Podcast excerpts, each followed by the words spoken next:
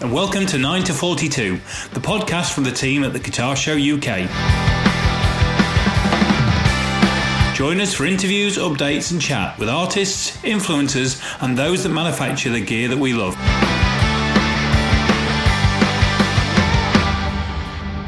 Hello and welcome to 9 to 42, which is the podcast from the guys at the Guitar Show UK. And my very good friend, Jason Hunt, who appears to be.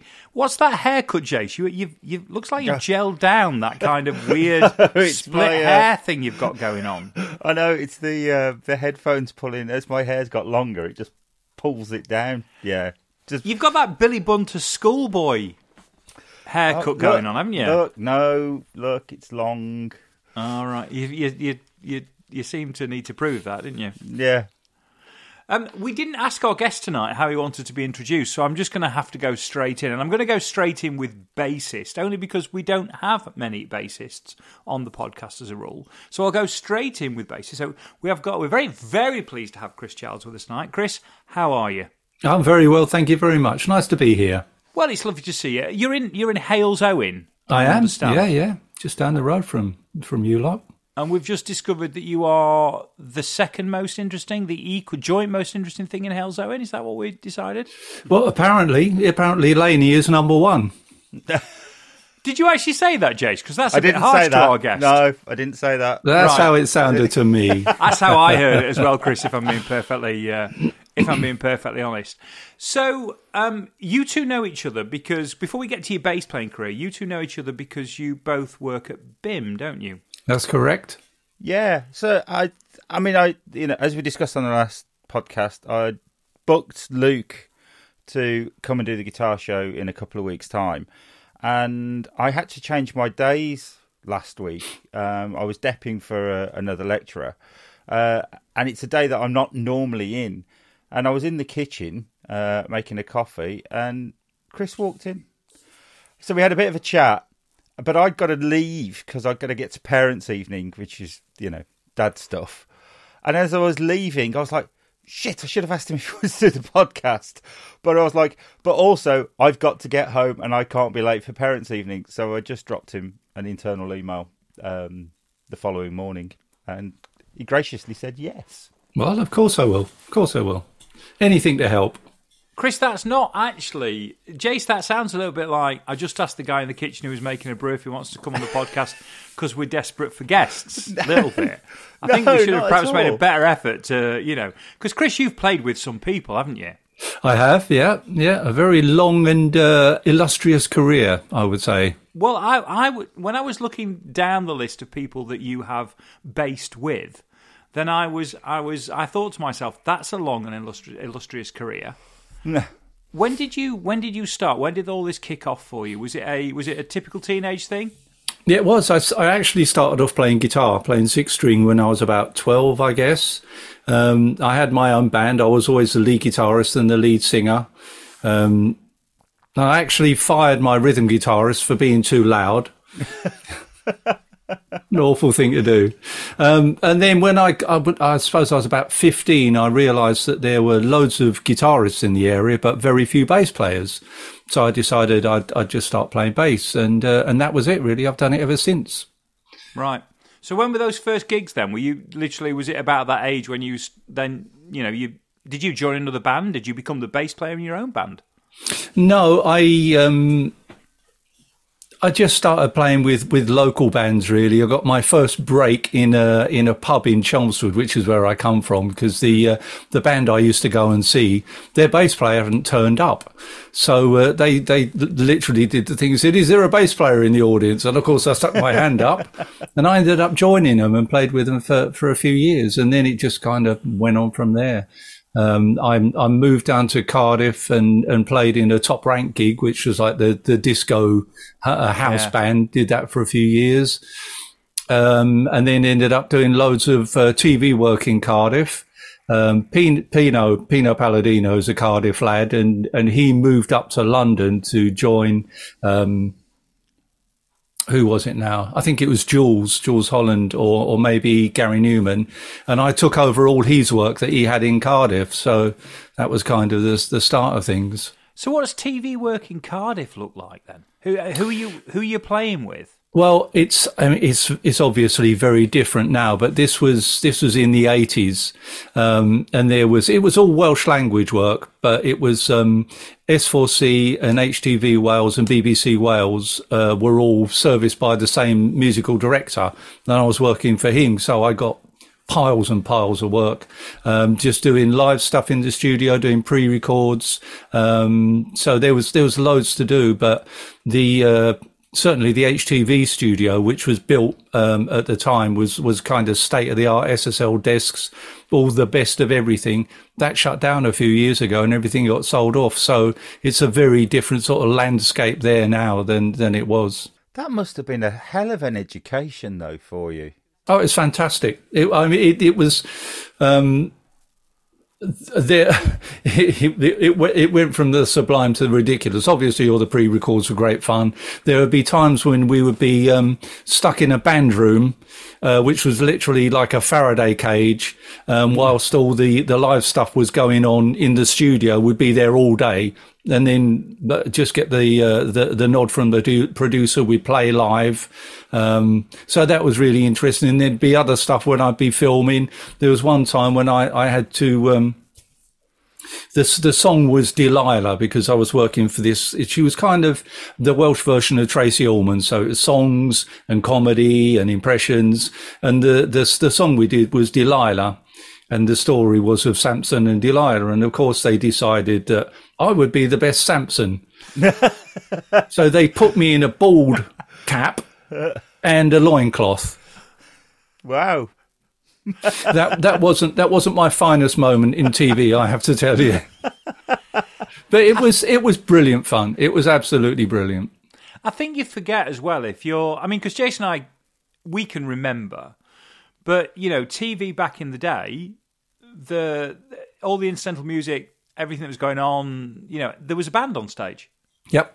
And and and like now it would seem odd in that scenario, but you walk on to Wogan or you walk walk on to Parkinson or you walk on to whatever and there's a there's there's a there's a band there. And then it then it kind of morphed didn't it into kind of it went from being an orchestra type array affair to then being it would be a four or five piece. Yeah but you're doing all those hits you're doing all those those walk ons yeah and then the normally be, I guess, a singing person, somebody who would warble, and then you're the backing band for the warbler, aren't you? Yeah, yeah, yeah. It was, it was, it was all of that stuff, and it was, it was great fun. I mean, there were long days, and like I say, you were, you were shut up in this little room. But of course, when we, when, when we weren't doing stuff for the studio, we would just be jamming. We would be playing yeah. Hot for Teacher and and stuff like that. You know, it's great fun.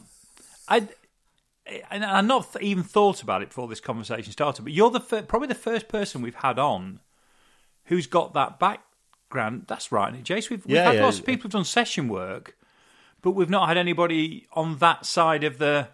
No, not at all. On, on that I've side. I, guess I've done pretty much everything there is to do uh, uh, as far as bass playing goes. Uh, I've never done a cruise, though. I have to say that. No, right. that's uh, that's a lie. I've I've played I've played on rock cruises, but I've never done like a, a full cruise where like, you're yeah, a house band. Yeah.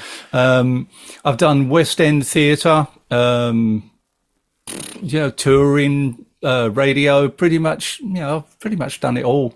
So, how did you get in with Pino then? Uh, it was literally because I was in Cardiff and the. Um, well, there were only two bass players in Cardiff. yeah, well, pretty much, yeah. Well, the, after, after, he left, there was only one. Right. Um, but it was just the the musicians that I worked with were all friends of his. Um, there were some great, great players in Cardiff, I have to say. Yeah, yeah, because I mean, he was he became a de facto standard in a load of bands in London around the time, didn't it? I mean, yeah, you know that that band that that kind of band that you would get called in to do a I don't know like a, not a live aid thing, but you know a, like a Nelson Mandela thing or a whatever thing, and then you look at him and he's on bass. Yeah, he's a great player. Pino is is is one of my big influences and a very nice chap as well. Kind kind of become the the go to session player, the you know world class go to session player, mm. and rightly so because he's a, he's really good, really creative. You know the thing he did with Paul Young that was, you know, that was just part of what he does, but that was what he got known for. Mm.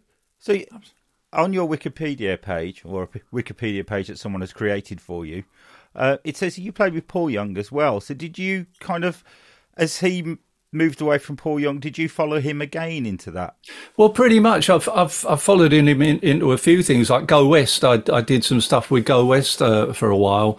Um, I did a lot of touring with Paul Young. Uh, yeah, he's it's. I've kind of followed in his footsteps, but obviously not to uh, not to the, the same sort of success as, as he's had. Oh, I don't know. I mean, you know, Thunder have done pretty well, I would say. Oh yeah, that's been, Thunder has been brilliant. You know, it's it's it's been a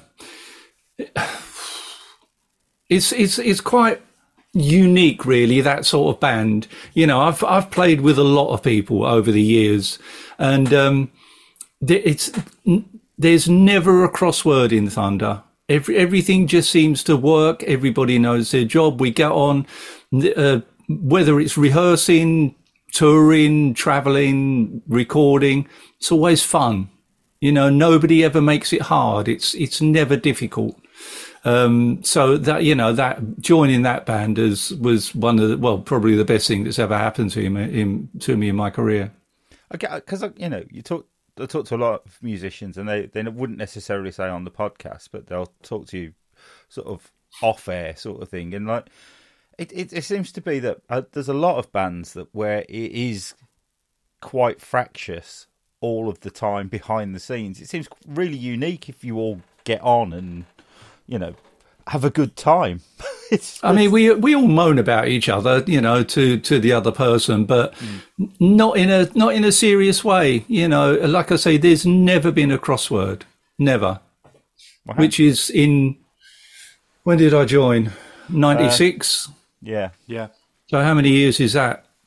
A lot. Quite a few. yeah. you know that's that's that's pretty pretty amazing yeah. and obviously the the the uh, it's been it's been fantastic when i was talking to joel uh, he sent me the book thunder giving the game away official biography. Um, bless him Joel McIver who's been on this podcast. And i was reading um, about how you joined and it says here it was your sec you didn't get get it on the first audition. It was the second? No, no i went along and um, did a did a great audition, and for some reason they they chose somebody else. And then a couple of weeks later, they um, they they called me up and said, "Do you want to come and try it again?" Which I did, and then I was in. So I, have never really worked out. In fact, they never even told me that I've got the gig. it's just assumed now. yeah, uh, yeah, I'm serious. that's not. I'm still on a pro- probationary period. But isn't Ronnie Wood the same? I mean, that's that's not a bad company to be in, is it? Yeah, really? yeah. I, I, it just makes me laugh. I'm still the new boy. Oh, you, oh, you always will be. You oh, 20, will. 27 years, and you're still yeah. the newborn. Yeah, Brilliant. yeah.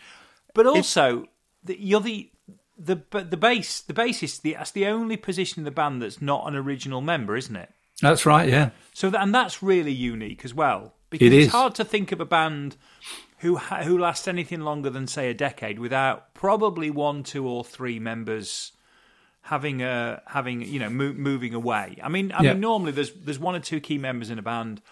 And at some point, those two key members probably fall out. One of them disappears off, but then at some point, most of the rest of the band disappears and they're replaced.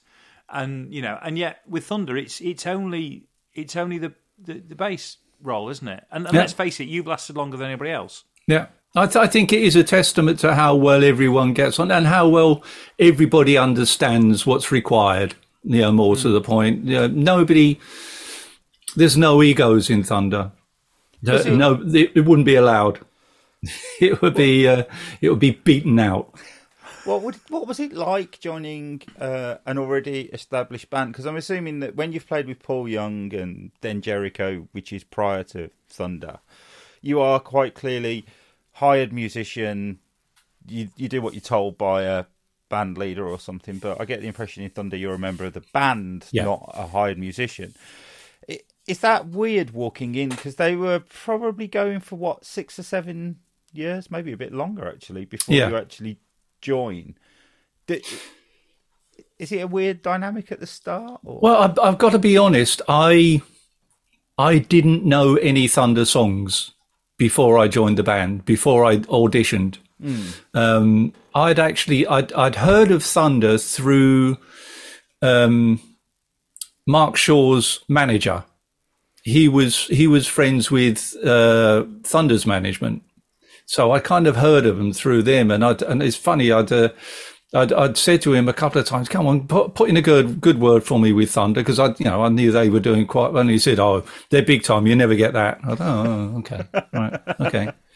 Um, but yeah, I'd, I'd never un, until I got the cassette to to learn the, the songs for the audition. I'd I'd never really heard of them, and, I, and, and a couple of the guys that I was playing with in another band, I said, "Oh, I'm I'm auditioning, auditioning for Thunder." They said, "Bloody hell, you know they're brilliant, better man, blah blah blah." Mm. I said, "Oh, oh, great. Well, I'll look forward to that then." And and the the first gig I did which was at the King's Head in Fulham, I think, which was kind of a warm up Christmassy Christmassy show type thing. I actually couldn't believe the audience's reaction. I'd, I'd never seen anything like it with any other band that I played with. You know, obviously I, I, I played with a few popular bands, but there was just such a an outpouring of of uh, of love for the band from the audience, and I, I n- not before or since I've I've never seen anything like it. Thunder's audience are literally the best you could you could hope for. I think it was a, it was like a re- you know at that sort of period in the sort of mid '90s, we were- we were really experiencing that sort of like Brit rock thing, weren't we? You know, there was there was Thunder, there was Little Angels, there was the Wild Hearts, and, and it was and it did feel like a really special time. It, Yeah. you know, and the the if you talk to any of those bands, as we have done on this podcast, they will tell you that the fans are amazing. I think they're they're, they're the same fans across all of those sort of Brit rock bands, but it was just I don't know whether it's because we we've been fed a diet. Rock fans have been fed a diet of American bands for so long. It seemed quite nice to have our own scene that wasn't from the Sunset Strip sort of Yeah. thing, or or Seattle by that point. you know. Yeah. Well, that was that was what, uh, as as you probably know, or you probably read in the book, that that was uh, grunge. The the advent of grunge was what stopped Thunder dead in its tracks in America, because the the band this was this was before I joined. The band was due to um, was was doing really well. It was on the the the singles were on high rotation on MTV that back in the day when that meant something. Um, and it was looking very, very promising for, for, for the band in, in America. And they were due to tour with Van Halen, a really, really massive tour. And, and literally the, the night before they were due to fly out, management called up and said, um, unpack your bags. Uh, grunge has killed the tour. That's it. And, and from, from then it was just like stone, stop dead, stop dead in the tracks. and and it took a while before any of those bands actually knew how to what the response to that was. I mean, it was so overwhelming because you're hmm. right; it killed them all. It killed them all. Stone Yeah. I mean, you look at all those bands we've just mentioned, and they all they all kind of died. And but then, interestingly, pretty much all of them then you know had a had a resurgence, and I think you you then you're back to that whole fan thing of okay, you know, maybe somebody with the money pulls the plug, but uh, you know, and we're a bit ahead of the um, we're a bit ahead of the point where the technology existed for bands to be able to actually speak directly to the fans and to actually organise themselves into into a kind of a commercial model that made sense. Yeah. Um, so you've got that kind of horrible sort of I don't know five ten years in between bands like Thunder being able to actually take control themselves, um, and and this kind of void that's almost left by by grunge. Yeah. Um, and it's and it does seem a little bit because I say pretty much all those bands had some form of resurgence. Uh, Yeah. because Little Angels definitely had a little bit of a a, a, a comeback moment. Obviously, you know, Thunder of have effectively it's that's a kind of like a play in three acts, isn't it? Really, to a certain extent. Um, but a lot of the others have, and it and it just it just you look back at that whole grunge thing and go, yeah, but it really it left a trail of destruction in its in its wake, and it wasn't the fans who were necessarily who who stopped coming or stopped wanting to go to the gigs or stopped wanting to buy the music. Yeah, yeah, it, yeah. It, I'm, I'm sure it was the record companies just saw saw the new thing and didn't want the old thing. Mm. But that's that's the thing with with Thunder's fans; they're incredibly loyal. You know, most of them, most of them will have, have been there from, from the start, and they're mm. still there. Some of them dip in and out, and and you know, uh, every now and again you'll come, you'll come across somebody who says, "Oh, I didn't realise you were still going." Yeah, yeah, you know, we're still here. Yeah. And so, I probably sit in that dip in and out category, to be fair, because I was, I was there right at the beginning, and and saw them on that those first couple of tours. And I think the reason why so many of us have such an affection is because they're such a bloody good live band. Mm. I mean, those gigs are, you know, you you come away from a Thunder gig drenched in sweat. You have rocked out for two two and a half hours yeah. And it's funny and it's lively and it's just it's edge of your seat stuff. It's just there's nothing about it other than it's two hours of a really good time. I mean, we used to go and bounce. I mean, I don't know, Danny still bounces, but I mean, he used yeah. to just bounce everywhere. Well, that's a, a journo years ago said everybody comes away from a Thunder gig with a smile on their face. And that's, I, I think that's re- really what it's all about. We, you know, everybody enjoys it, including us. You know, mm. and probably us more than anyone. Mm. So you you joined in '96, and then the band stops about 2000 uh, for a couple yep. of years. I mean, did that sort of like feel like your legs have been taken away under you, sort of thing? Did it you... was it was the worst day. It was just awful. You know. Uh, uh, I I understand the reasons. It was it was basically it was a a bit of the, ever decreasing circles. The, the the records weren't selling as well. The tickets weren't selling as well, um, and the the decision was made to just call a halt um, and kind of reset mm. because Danny um, Danny was offered. I'm trying to remember if this was if this was the first time or the second time. It may have been the second time. I, I do get confused because it was a long while ago. Uh, but yeah, it, but yeah, basically it it it wasn't happening as well as it had been.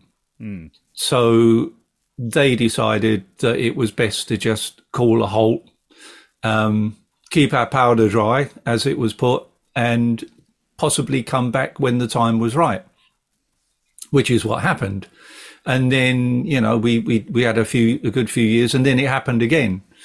Um, for for the the second time, I think it was because when we when we came back, we had our own record company, which Danny was running. He was also managing the band, doing all the finances, you know, basically, and, and obviously singing as well, and uh, doing everything apart from writing the songs, which Luke did. Um, and it, it, it became a bit too much, so he decided that who's going to do something else. He became an agent, um, mm-hmm. worked for the agency, Neil Warnock. Um, and then again, there was just the right time to come back. And, and I, as I recall, we came back with Wonder Days, which was a great album, you know, for one, one of the best albums, I think. A couple, a couple of the records in, in the middle, like from giving the game away through, I think I, I wouldn't say we lost our way. It was just a, a slightly different direction. Mm. Um, possibly wasn't as as popular with the the die hard, die hard fans, whereas Wonder Days was kind of back to back to what they liked.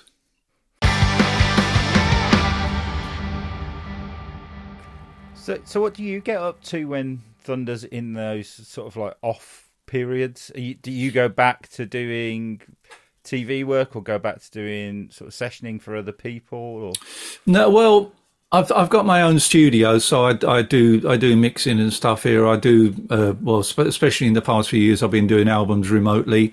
I play with a few other bands. I play with an Eagles tribute band, which is which is great fun. You know, Eagles Eagles tunes are just fantastic uh, to play with. Um, um, I, I do I, I do whatever comes up really. You know, there's there's a, a, at one point I was in four or five bands, which was slightly difficult to juggle. You know, um, but uh, the TV work I don't I don't do it. The the whole session scene really has changed beyond recognition from certainly from when I was doing it in the 90s, where, you know, if you wanted to make a record, you had to go to a studio. Yeah. Um, and of course, most of the big studios are closed down now. Uh, if you want to make a record, you do it at home. Yeah. I was going to ask you about the uh, the tribute. I've got it written down the the Ultimate Eagles. How how different is that being in a tribute band to an originals band? Is it any different? Because I know they play pretty decent sized venues, don't they? Um, tri- tribute bands are strange.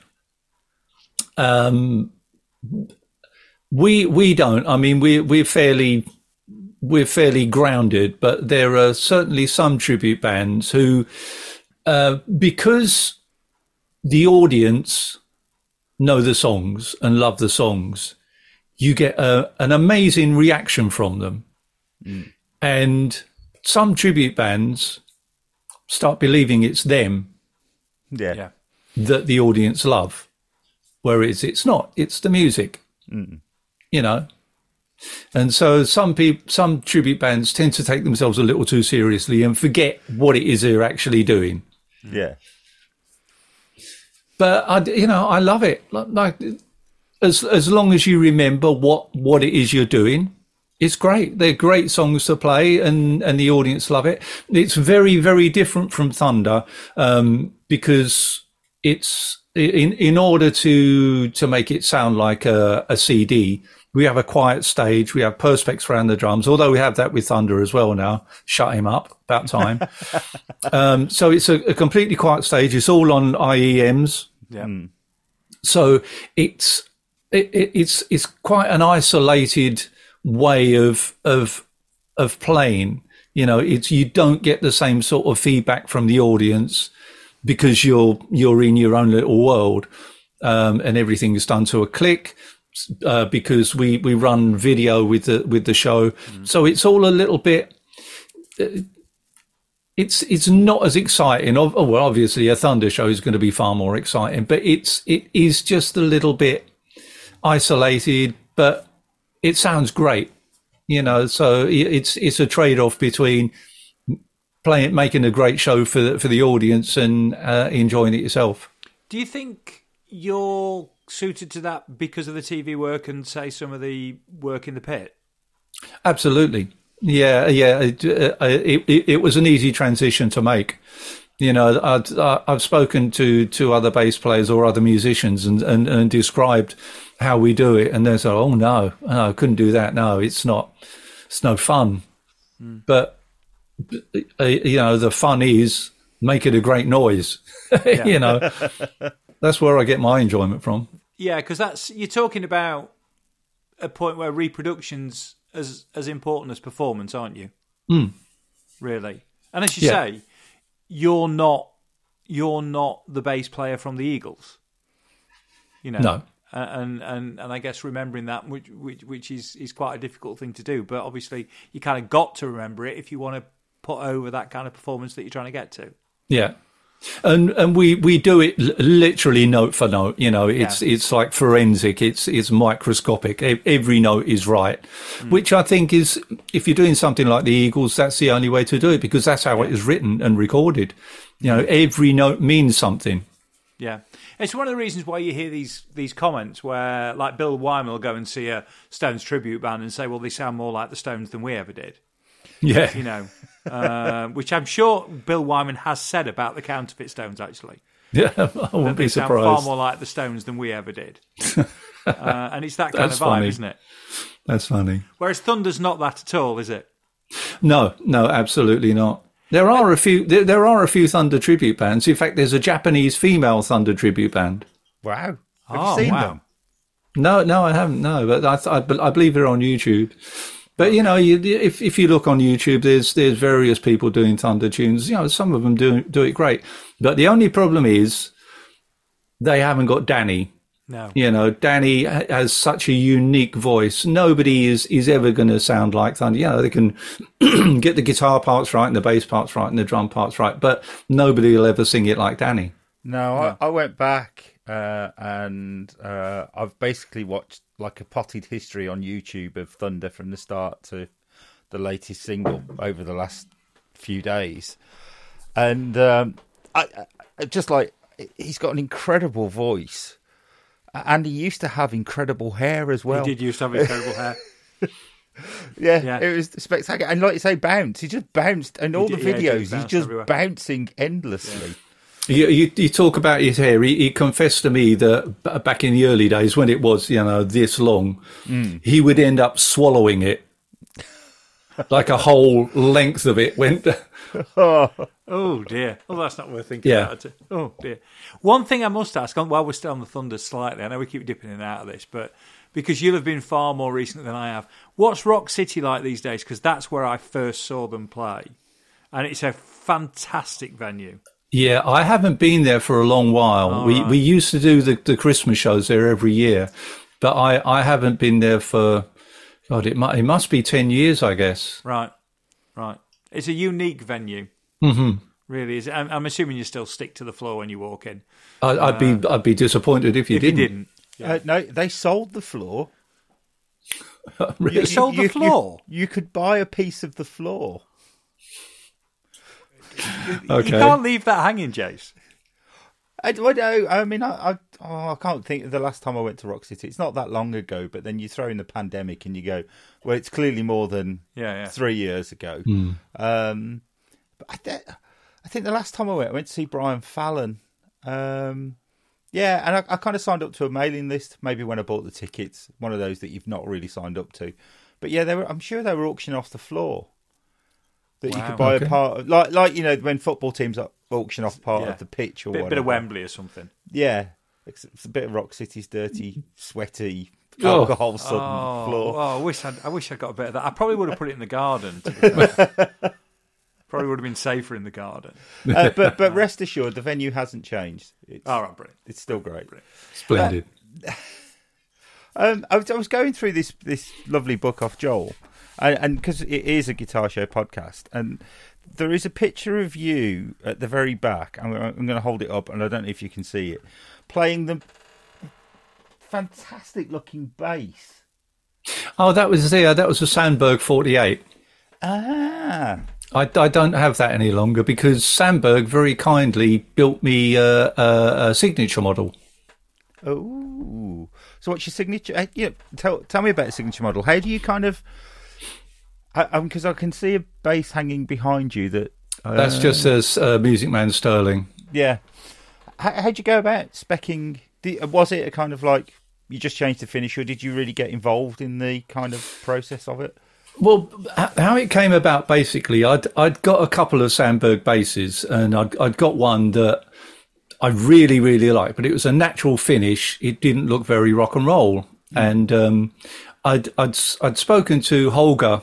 Hol- Holger Stonjek, who's the uh, the the guy who owns uh, Sandberg, I've spoken to him on a few occasions. I've gotten really well with him, and um, I just I just had this idea because the the paint job on the 48, which was the the photo you just showed, Yeah.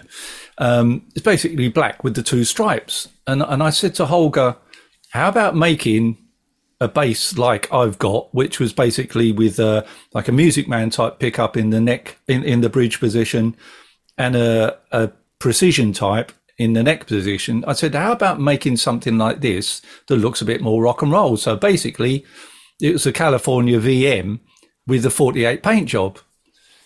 And he said, yeah, great. So I, I kind of worked with him on the on the pickups. Um, I, I did did a little design on for the 12th fret, which was kind of my logo.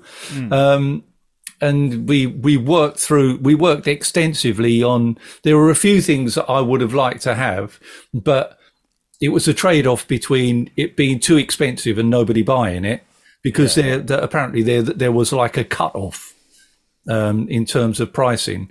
So we had to. th- There were a few things that got lost along the way, um, and a few things that got changed. And and I'm I'm really pleased with how it ended up. It's, it's sold. It sold a few. I I got no idea how many. The other pictures that you seem to be playing a Rickenbacker bass, which I always think is the coolest looking of all Oh, bass guitars. oh, you can't beat them. The funny, the funny thing is, you see, I, I, uh, I always loved Chris Squire's playing, I loved his sound in, in Yes, and, and I just thought I, I've got to have a Rickenbacker. If I get a Rickenbacker, I'm going to sound like Chris Squire. Did I fuck? No, um, no. It's it is the great myth of the musical instrument industry, though, isn't it? If you buy the same gear, you'll sound just the same. But uh, I have to say, um, it was probably only a couple of years ago I discovered the reason why I didn't sound like that.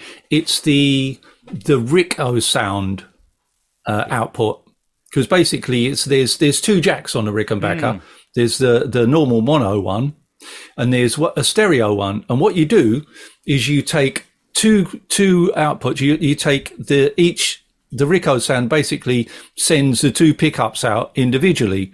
So you take the um, bridge one, put that into an overdriven amp, and you take the neck one and put that into a, a normal bass amp, and all of a sudden you sound like Chris Squire.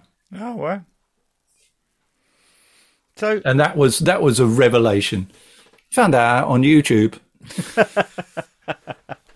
I thought we'd broken something then. it turns turns out we're just late to the party again. Yeah. Yes. yeah. But I've I've got I've got quite a few basses. I've I haven't got anything that's that's really sort of vintage or really expensive, but I've got some old basses. I've got um, a precision that was built for me by a friend of mine, a friend of mine called Dan McPherson, which is just beautiful. Um, Ricky, I like. Uh, I, I I'm I've I've got a status as well because I back in the day, I had a status five string, um, a headless one and a status fretless, which I which I sold, and you know, like everyone who sells a guitar, wished I hadn't. So I bought myself another one. I'm I'm very fickle. I I just tend to have a favourite and use that for a while, and then have another favourite. I'm actually loving this at the moment. Um, it's because I've uh, I've I've got a, f- a four string um, Stingray fretless, which I obviously use with Paul Young, and that's that's a beautiful bass. I had a four string fretted um, uh, Stingray, which I used for a while with Thunder, but never really. It wasn't really right for rock. You know, if uh, I've I've always found with the Stingray, they're great if you're playing fingerstyle and slap. They sound fantastic. If you're playing with a pick, they tend to scoop out too much. You you they they don't have that mid range that say a precision or a jazz has got. So I I got shot of the the fretted one, but then I decided I wanted to get a another a fretted one, and this this like I say, this is a Sterling, which I think was six or seven hundred quid as opposed to two and a half grand for a, a Music Man. And it's fantastic. I'm loving it. I'm I'm doing an album uh, in a couple of weeks' time. I'm kind of doing re- recording the tracks at home just to, to learn them, and uh, and I'm using that on all the songs. It sounds fantastic. Oh, brilliant. So, what what are your plans? I mean, um, you know, fortunately, it seems like Danny's on the road to recovery now. He started back on classic rock this week, I think. Um, Planet after- Rock. Planet Rock, yes. Uh, after his fall um, before Christmas. Um, uh, so, uh, what plans have you got? Are you still waiting to see how Danny's recovery goes before Thunder do anything again? Yeah, yeah. Bas- basically, he's. Um, uh, I mean, every all the specialists and all the doctors that that have, have treated him have said that his recovery is nothing short of miraculous. Because basically, he he had an aneurysm. Uh, we're not really sure the the sequence of events, but it's generally accepted now that he had a bleed on the brain, which caused him to fall down some stairs. He fractured his skull. Um, he was in a coma for, for quite a long time. Uh, and I'll be honest, the first time I saw him a couple of weeks afterwards, I just thought there's no way he's going to recover. Um, but he's great. I mean, I don't know if you heard him on Planet Rock. You would you would never think that anything has happened to him. He's uh, he's still doing working really really hard on the physio uh, because it was you know it was a major operation, and you know people who have that sort of injury sometimes they don't they mm. don't survive. Well, th- for the first seventy two hours, it was touch and go for him. You know, I I thought I was going to lose my mate. Mm. I really did. Um, and then for the, the the months after that, you know, it it was really quite unsure of how, how fully he would recover. And he's doing loads and loads of physio. He's working hard every day. He's, he gets really tired, which apparently that sort of injury is, you know, causes exhaustion, but he's, he's working at it. Um, just taking it a step at a time. So we we'll just have to see what, what the future holds for Thunder. I, I know, but knowing Danny as I do, um, he will work and work and work at it. You know, if it's if it's possible, he'll do it mm. without a doubt. And in the meantime, you continue recording in your studio and teach. How did how on earth did you end up teaching at BIMM? It was uh, through a friend of mine, a guy called David Rattenbury, who uh, I oh, think yeah, does yeah. does a, a, lot of the social stuff for for BIMM. He, um, I knew him when he was working at PMT, and uh, he just happened to mention me. He said, oh, "I'll be great, you know, come and have a look around BIMM, and maybe we'll get you in for a masterclass." So I, I went and, and spent a day looking around there and met a couple of the guys, and uh, and then the next thing I know, um, somebody contacts me and says, "Well, you know, how do you fancy lecturing?" How would that be? I said, well, I used to teach years and years ago, just sort of one to one at home. But you know, I've I've never been in a classroom. I've I've no idea how it would go. And strangely enough, I absolutely loved it and seemed to be able to do it quite well, much to my surprise. Yeah, that's a, that's a typical BIMM way. They did that to me like 12 years ago. Have you ever thought about being a lecturer? No. Would you like to think about it? Um, okay. Um, but it's a lot of fun, isn't it? It's really rewarding. Oh, it really is. And, and I think one of the obviously I, I, don't have any any teaching qualifications, but I think one of the reasons they wanted me was because I've got a huge amount of experience. You know, I've I've learned a lot over the past now, God knows how many years I've been doing this. And as you said earlier, I've done loads. I've done loads and I've taken it all in. So there's there's a there's a lot. I've got a lot to offer. You know, if if if they want to learn, I've got a lot to teach them. You know, BIMM is all about real world experience. You know, it's it's it's preparing the students to go out and, and make a living in the real world. It's not just about qualifications. You know, it's preparing them for how it's going to be. Oh, absolutely. I I showed uh, my event students the other day um, one of my budgets that I used to have to do when I was at the NEC, and it absolutely terrified them because it was like 700 lines long this thing but it was like but when they were because um, um, without wishing to get too far into it they the the students rate you as a lecturer at the end of each semester sort of thing and they they are absolutely loving seeing real actual documents that are required for putting on events or mm. you know real life experience getting off a touring bass player you know and it's the same in every department you know that we teach. It is it, i just find it an amazing place to work to be honest. Yeah it is. It's brilliant. Really good. You know i almost said then i'd almost do it for free but clearly i won't do it for free if any of my BIMM friends are listening. I do require paying I, I, I, tell you what though, the first the first time I went round there, I just thought, my God, if there was somewhere like this when I was a kid, when I was learning, you know, rooms full of amps and guitars and and and well, you know, computers now, obviously. Yeah. When I was a kid, that wasn't a thing. The, um, but I, I just would have lived there. I would have moved in. Oh, no. That would have been that would have been my life.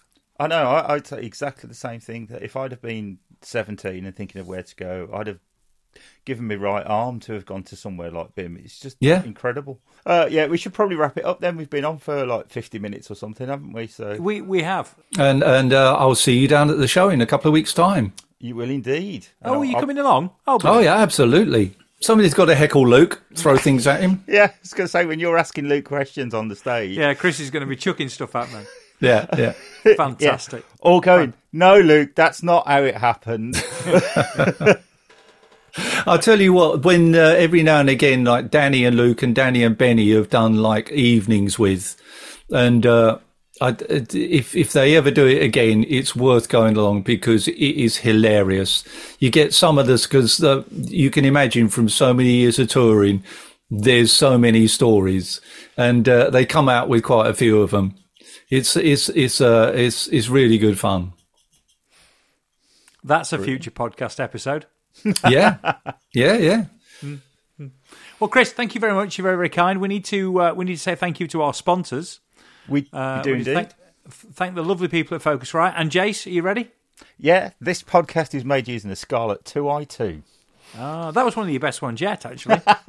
I like that one. I've had a lot Have of we- practice. Have we got any text from Reverb yet? Or are we just saying Uh, no, tar this again to Reverb? No, they sent me an email this morning that said you'll have the text by the end of the week. Right. I, I was like, oh, okay, fine. But Right. uh, yes, thanks to Reverb for sponsoring the live stage at the Guitar Show, or to give it its correct name, the Reverb live stage. The Ah, Reverb live stage. fab. I'm looking forward to it. Oh, it'll be a blast. No, I mean, I'll I'll get up and play if you want me to. I'll I'll do anything, you know. Oh, well, take him up on that, Jace. Yeah, yeah. Right. Well, we'll see you there. Certainly will.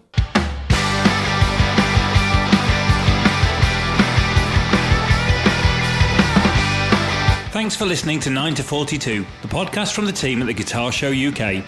If you've enjoyed the show, then please remember to hit the subscribe button and share with other like minded souls. For more information about 9 to 42, please follow us on Facebook, Twitter, or Instagram at the Guitar Show UK. This has been an A Short Stories production.